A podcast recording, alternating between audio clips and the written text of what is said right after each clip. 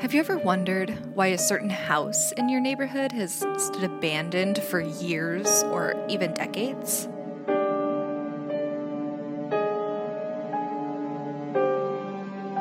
Or maybe you've heard about a terrible murder in your town, but you've never known exactly where it happened.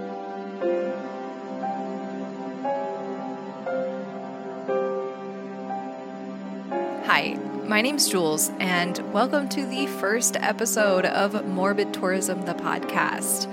On this podcast, I'm going to talk about the true crime cases that may have happened closer to home than you thought.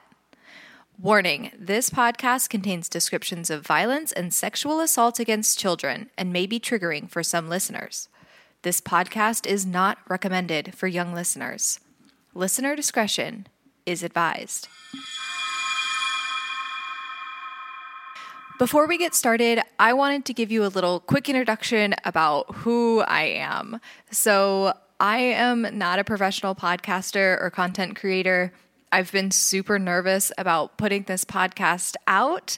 Uh, I am very new to this, so please bear with me while I kind of find my footing. And uh, if it's not the most amazing podcast out the gate, stick with it. I'm going to do everything I can to make it uh, really great.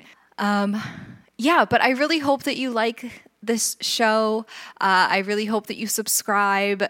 Um, I've put a lot of work into the website, uh, the podcast, the Instagram, um, and I just hope that it's great, and I hope that it that you like it. But a little bit about me in my daily life, I'm actually a software engineer, like web developer, but I've always been really interested in true crime. So I'm the kind of person, probably a lot like you, who will try to steer like any conversation towards serial killers. Um, I watch every new true crime documentary on Netflix the day it comes out, and I've definitely gone into some deep rabbit holes uh, on the internet about random murders. So when I started building the my website, morbidtourism.com, which is where this podcast gets its name, I basically had to ask myself, why am I like this? Why do I like m- murder, which is definitely the wrong way to put it. You know, I don't like murder, but I'm fascinated by it and why why am I so interested in it? But once I gave myself time to kind of think about it, the answer was obvious. So, for the introductory episode of Morbid Tourism, I'm going to be addressing a case that was my personal introduction to evil. So, we're going to start in Rancho Cordova, California. Rancho Cordova is a middle class suburb just outside of Sacramento. In the 1970s, the community had been terrorized by the East Area Rapist, who then became known as the Golden State Killer, Joseph James DeAngelo. But we're not going to talk about the Golden State Killer today. We're going to fast forward from the 70s to November 8th, 2000. 12 year old Courtney Sconce felt safe as she walked from her school to a convenience store like she'd done many times before. Just after 3 p.m., Courtney bought a snack from the convenience store and started her short walk home. It was just a few blocks. She had done it a million times. She felt comfortable. It was just a normal day. After she had walked a few blocks, she was at the corner of Cordova Lane and Glen Haven Way. This is an intersection that is pretty much just houses. It's um, there's a stop sign on one side. It's kind of a T intersection, um, and it's very residential. Houses all around. This neighborhood, it's not the best neighborhood, but it's also not the worst. There was, you know, some crime around here, but it was more like theft, robbery, things like that. When she was at that corner, a black BMW pulled over next to Courtney. Courtney was a tomboy. She loved playing basketball. She often wore like basketball shorts to school. And she also liked cars, especially BMWs. She liked them so much that she had a BMW poster in her room. So when the car pulled over next to her, she was kind of intrigued. It was a nice car. She liked it. Um, so she wasn't scared off the bat. The driver, who was a male in his like late teens, he exited the car and he walked over to Courtney and he asked her for directions. Courtney mentioned to him that she liked his car, uh, and the driver basically asked her if she wanted to go for a ride. Courtney was a smart girl, though. She knew not to get into cars with strangers, so she declined. She said, Thank you, but no thanks. I just like your car. But when she declined, the driver told her he had a gun and he forced her into the car. He immediately drove away from the neighborhood and made his way onto the freeway and drove west. That evening, just before nightfall, the body of a young girl was found along a riverbank around 40 miles from where Courtney was last seen. Officers showed a photograph of the found girl to Courtney's parents, and they were devastated because they confirmed that their worst fears were true. Courtney was dead. Courtney had been assaulted, raped, and ultimately she was strangled to death. But DNA from her murderer was found, and the attacker left behind a few items, one of which was an Adidas visor. Now, I know that this seems like a kind of weird detail, but bear with me, this Adidas visor comes into play later. So, right away, investigators began to interview suspects, compare DNA, you know, all of the kind of normal stuff to try to identify Courtney's killer they were fairly confident in the beginning that they would be able to figure out who it was because there was so much evidence and they figured it was probably someone that Courtney had some kind of a connection with. You know, just grabbing someone off the street isn't as common. True crime fans know this. It's usually someone connected to the victim. So, in the beginning, they were fairly confident. While awaiting answers, friends and family of Courtney's gathered at the corner of Cordova Lane and Glenhaven Way, the corner where Courtney had last been seen. As the hours grew into days and the days grew into weeks, the piles of candles and teddy bears and ribbons at that corner only grew. People who knew Courtney gathered at this corner to offer support and also to mourn as a community for the young girl who was taken far too soon. Some people even visited daily, and there was a monthly candlelight vigil that spilled out onto the street every month. It really overtook the corner. So many people came to mourn Courtney and to offer support to each other and just to try to process what had happened, their grief. There was even a petition at one point to rename Glenhaven Way to Courtney Way, but unfortunately, that never actually happened.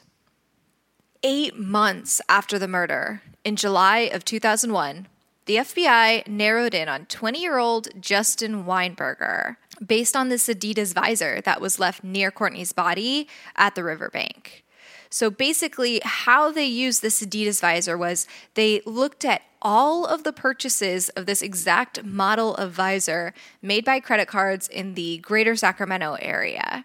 Apparently, this visor was somewhat of a newer model, so there weren't a ton of people that had bought it yet by the time that Courtney was uh, kidnapped.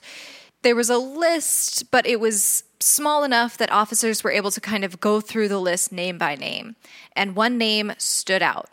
Weinberger was a loner, but just two days before Courtney's murder, he had his computer seized by FBI agents for his collection of child porn. Two days before the murder that happened.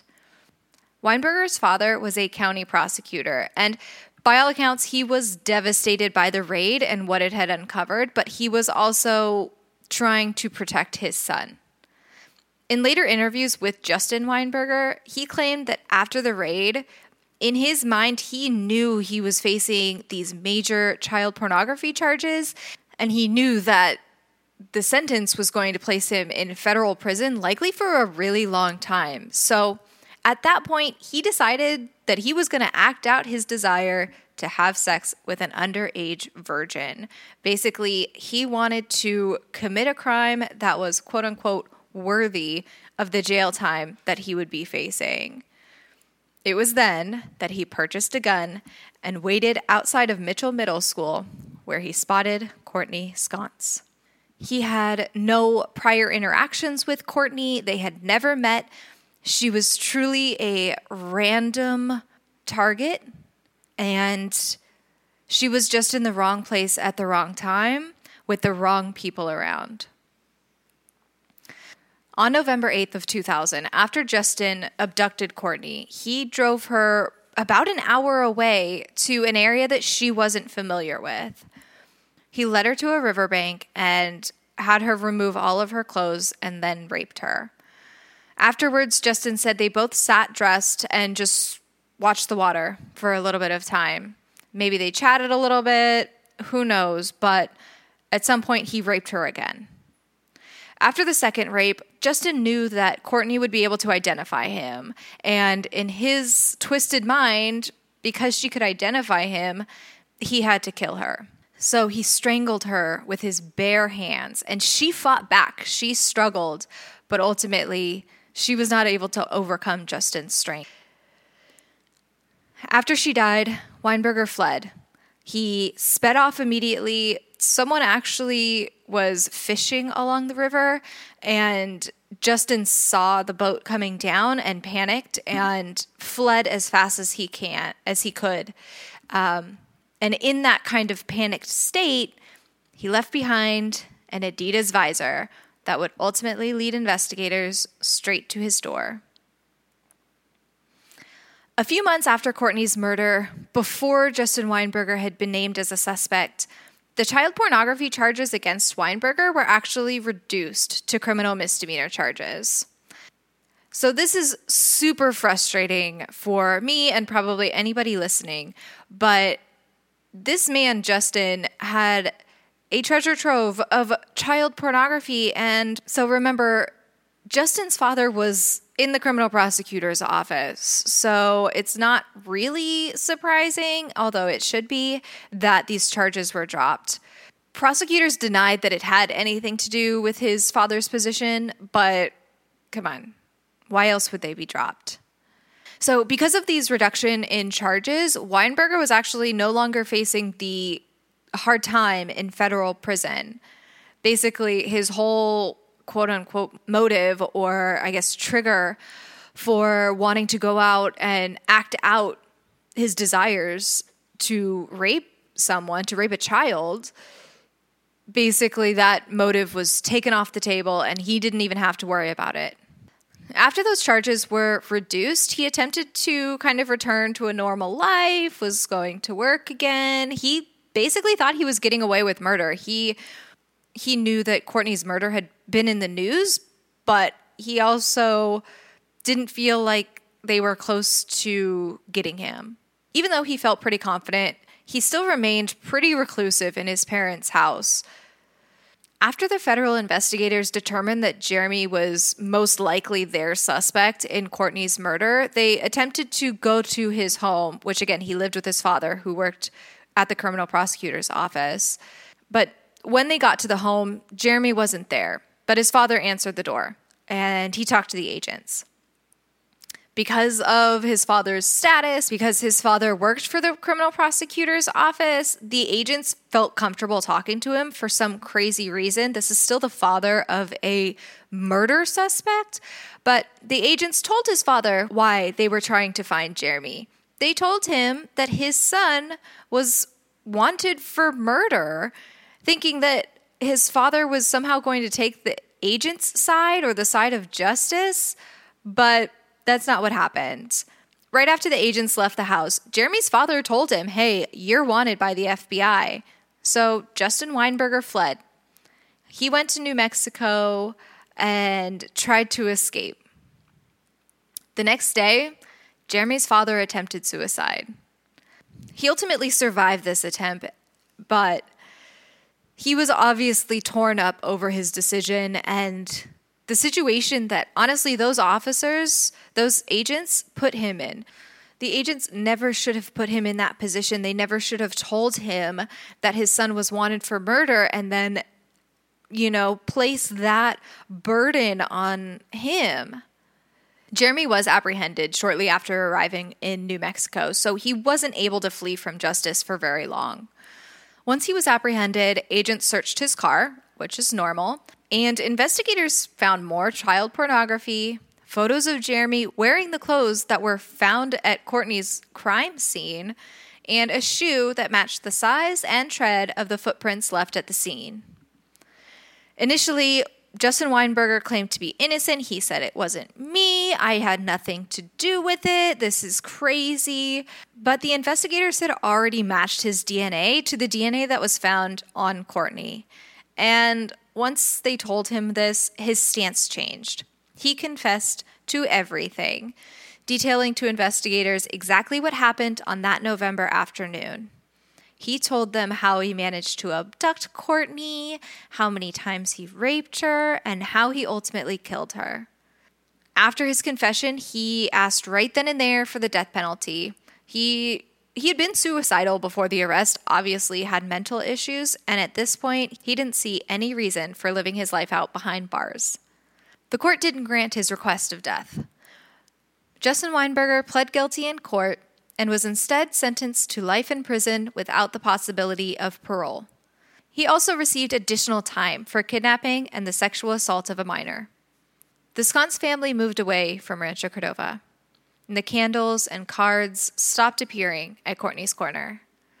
Today, there's rarely a sign of what happened there and how it affected an entire community. I was just one year younger than Courtney Sconce, and although I didn't know her personally, she was close with my best friend at the time of her murder. I went to her memorial. It filled the entire middle school auditorium with people who were affected by the murder. I spent a lot of time at Courtney's Corner, crying for Courtney, even though I wasn't really fully able to understand the horrors that she had experienced. I sat and listened to my friends reminisce about Courtney, how she loved playing basketball with the boys, how her favorite colors were blue and yellow, and how she enjoyed sleepovers with her friends. I wasn't allowed to walk anywhere alone anymore. I, I, was constantly reminded to be aware of my surroundings, and I was terrified of a car pulling over next to me. I was only 11, and in an instant, the innocence of my childhood was gone, and danger felt closer than ever. But it was nothing compared to what Courtney had been through and what her family had been to. And I still think about Courtney a lot. I wish I had known her. She seemed like a really kind person, a really nice person who cared so much about her friends. And she did not deserve to be taken. The corner of Cordova Lane and Glenhaven Way will always be Courtney's corner to me. This episode is dedicated to Courtney Sconce and the Sconce family. Thank you so much for listening to Morbid Tourism. This has been episode one, Courtney's Corner. If you liked us or you just want to hear more, subscribe on Apple Podcasts or Spotify. I will be releasing new episodes every Tuesday. In between episodes, you can visit www.morbidtourism.com to learn more about morbid locations.